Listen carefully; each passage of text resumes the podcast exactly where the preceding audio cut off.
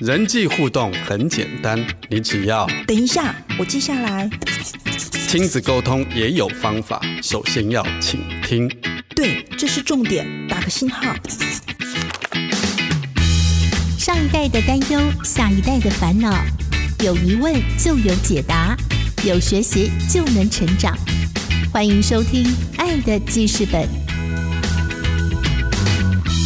每天爱你多一些，欢迎收听《爱的记事本》，我是雨林。你今天要在《爱的记事本》当中写下什么样子爱的只字片语呢？不晓得听众朋友，你每天早上是怎么样起床的呢？有一个网络流传的说法是，我每天早上都是被梦想叫起床的。当然，我相信更多人是被闹钟叫起床的哦。但是如果一个人，他连早上准时起床上班都做不到，这样子的人，你相信他能够在他追求梦想的路上能够走多远呢？今天资深的国中辅导老师罗凤玲老师，同时也是未来亲子杂志的专栏作家，他就要从早上起床这件事情来谈起，他和我们聊一聊，怎么样帮助孩子学会自律，学会承担后果。从而也学会为自己的行为来负责。不要看电视，不要玩手机。妈妈说的话，你有在听吗？今日 memo 亲子沟通。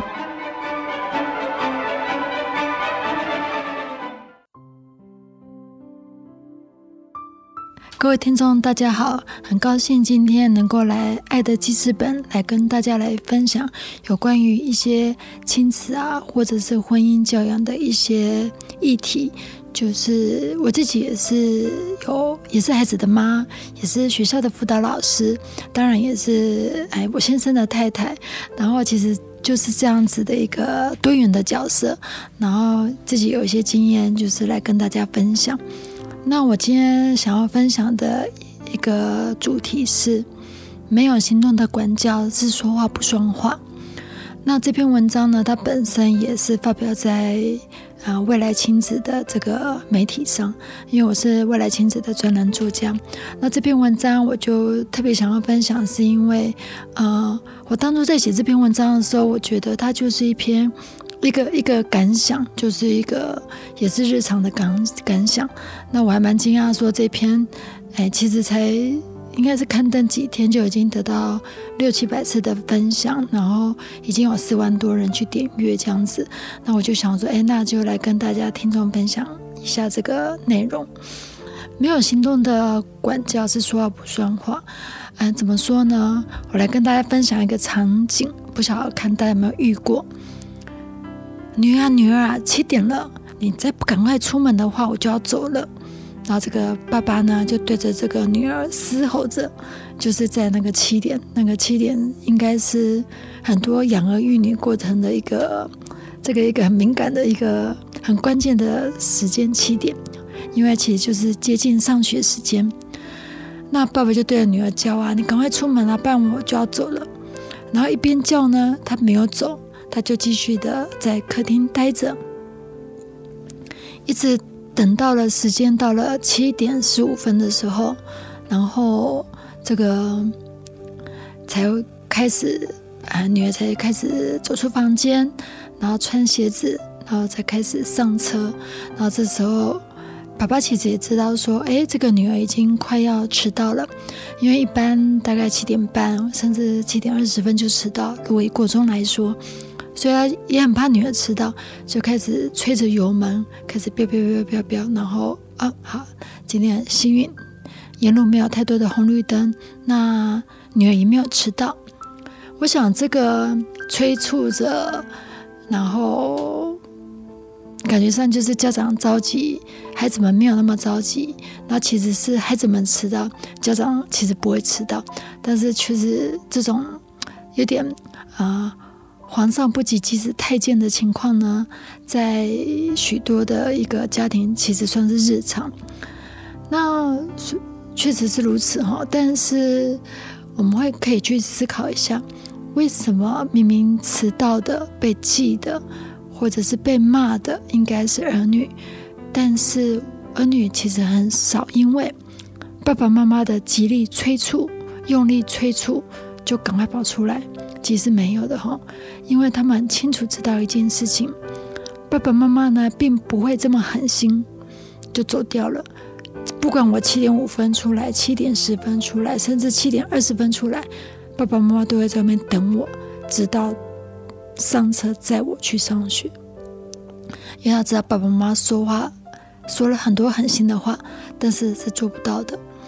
这件事情呢，就让我想到一件事情。那时候在大学的时候，那时候我们会有实习嘛，会有教育实习，因为就是就师范体系的教育实习。然后呢，那时候都要搭校车，因为我们就是比如修哪些课的同学一起搭校车去某所学校去实习。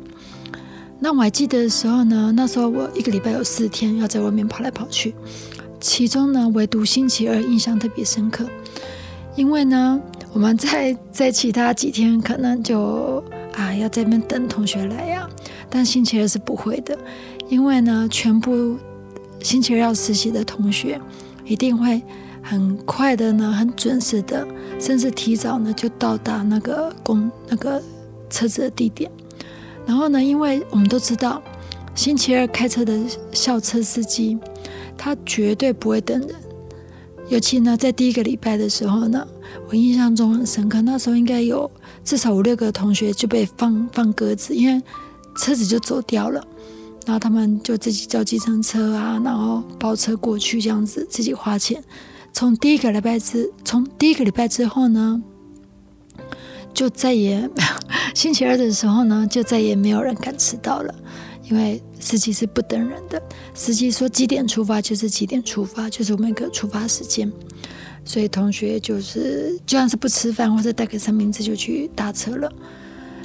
所以这两个事情的连结就是，如果孩子出现了不当的行为，最好的回应就是自然的后果承担。以刚刚的例子为例，如果孩子早上自己晚起，那他晚睡，晚睡所以晚起，早上跑不起来，那他的结果就是迟到。然后呢，孩子自然就会知道，哎，那我要做出比较好的选择，就是我早点睡觉就可以早点起来。那后面的结果就是，当我早点起来的时候呢，我就可以避免迟到，他也就不用后续一连串的被骂、记记警告、记记差，然后甚至要爱校服务等等之类的。相反的，如果孩子做了所谓的不当的行为，比如说晚起。但是呢，最后的结果是爸爸妈妈拼命的催促油门，送孩子去这个上学。孩子其实还是准时到校的，他这个晚起的代价是转到爸爸妈妈的身上。那其实对孩子来说，他的晚睡晚起没有付上任何的代价，没有任何的亏损，没有任何的被惩处等等之类的，他其实就没有必要改进。这个其实。就跟我们一般大人也会，我们有时候就是要痛了一次才会乖这样子，所以其实啊，这个就是我们常常见的。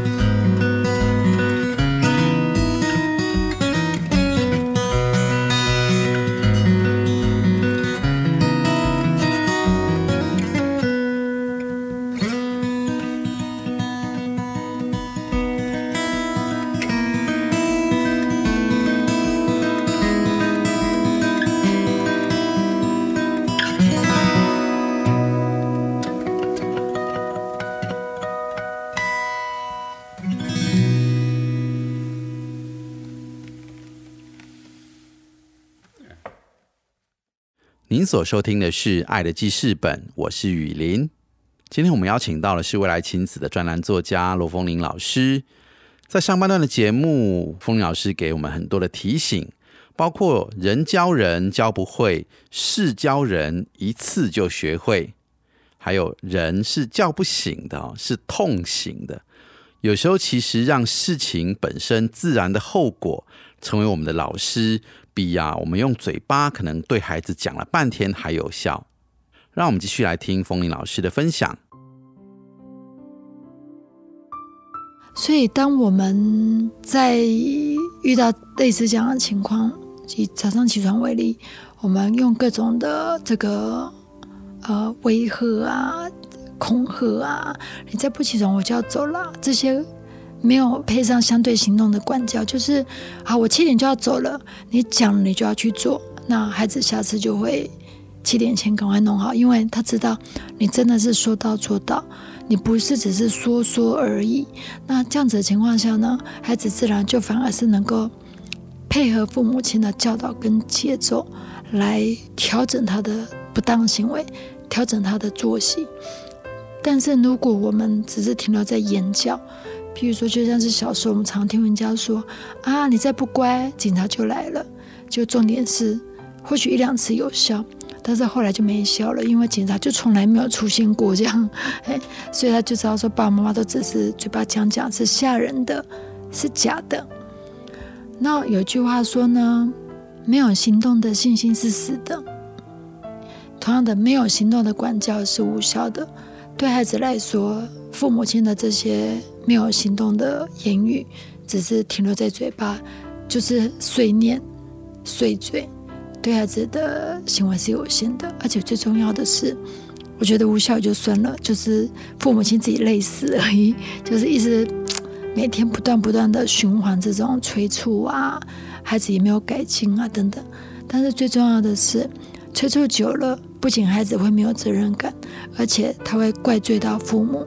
就是反而变成那父母亲其实就会很生气啊，哎，是你要迟到，我叫你起床，我帮你多做的。我还载你去上学，结果如果发现孩子的态度又不好，就反而会成为亲子关系的导火线。所以有句话说：“人教人教不会，事教人一次就够了。人是教不醒的，只有痛醒。”这样，所以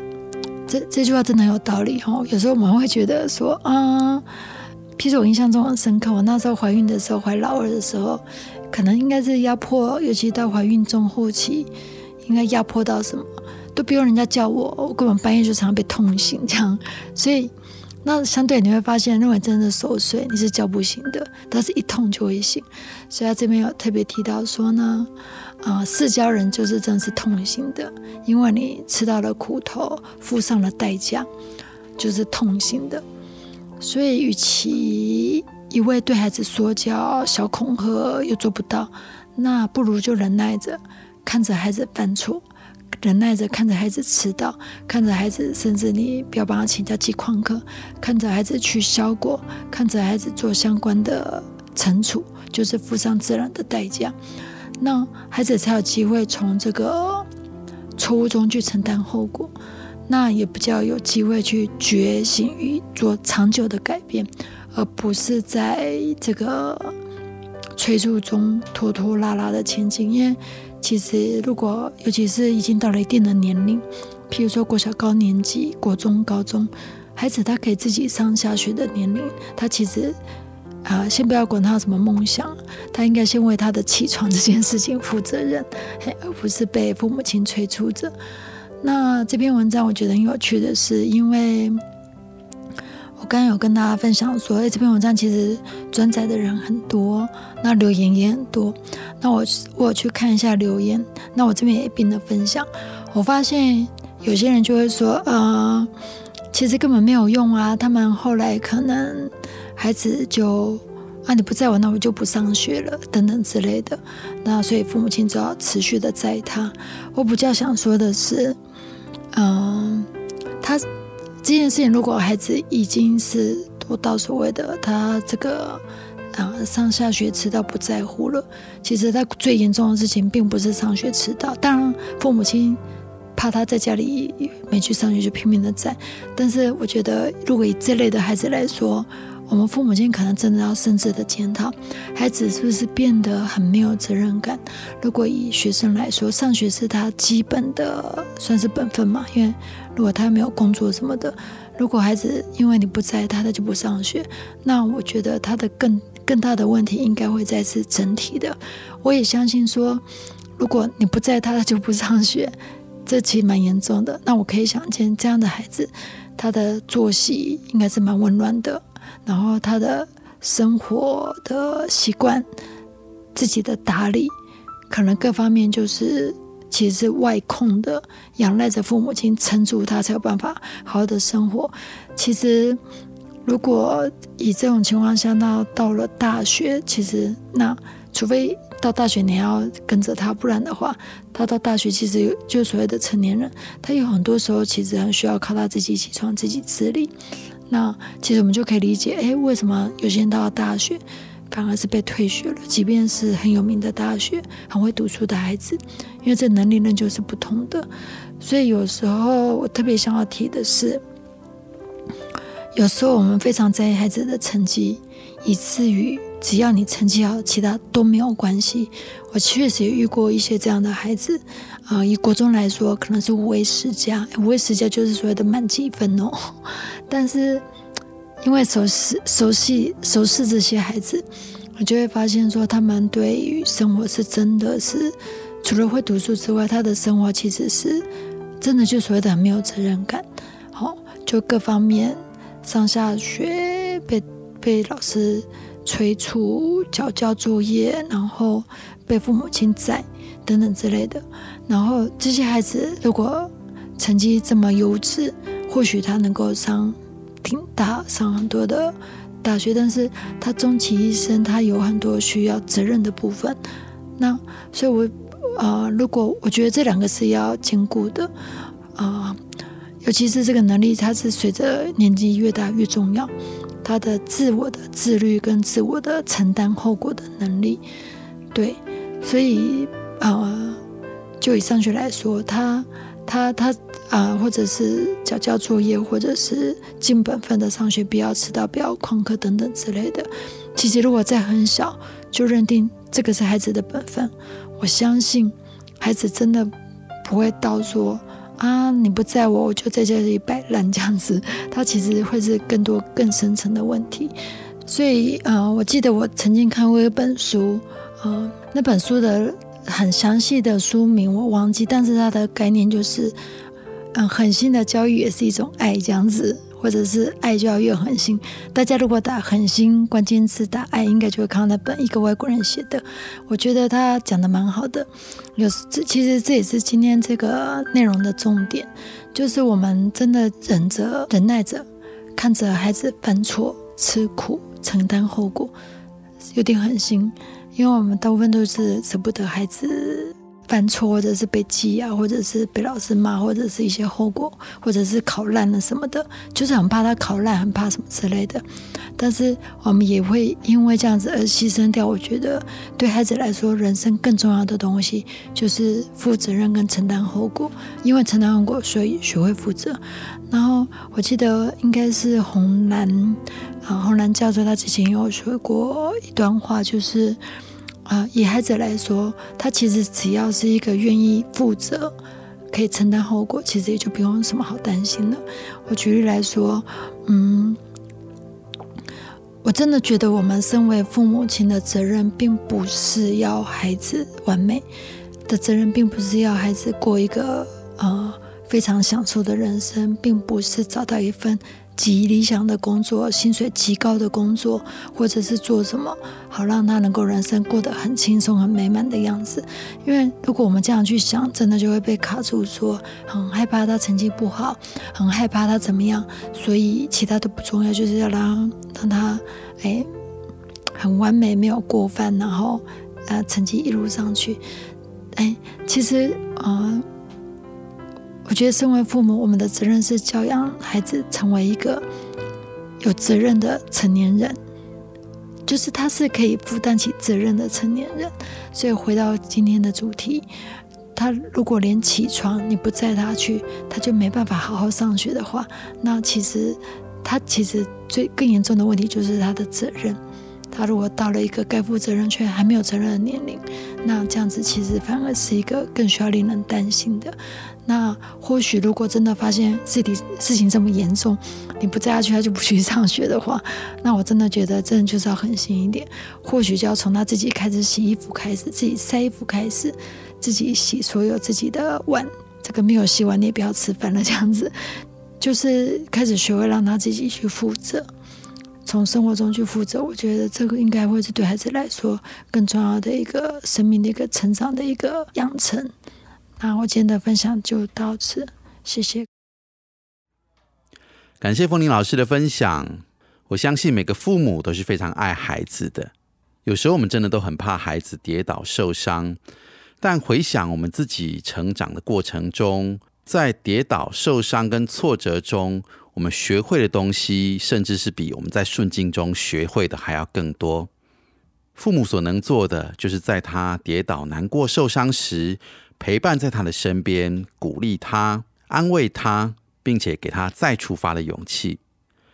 爱乐记事本节目，感谢您今天的收听。邀请你可以在脸书搜寻“幸福生命教育协会”，可以按赞加入我们。也欢迎在 Podcast 上面搜寻“爱的记事本”。订阅我们的频道，将我们的节目分享给你所爱的人，让他们也能够在爱的记事本上面写下他们爱的只字片语、点点滴滴。我是雨林，祝福您有个美好的一天，我们下次见。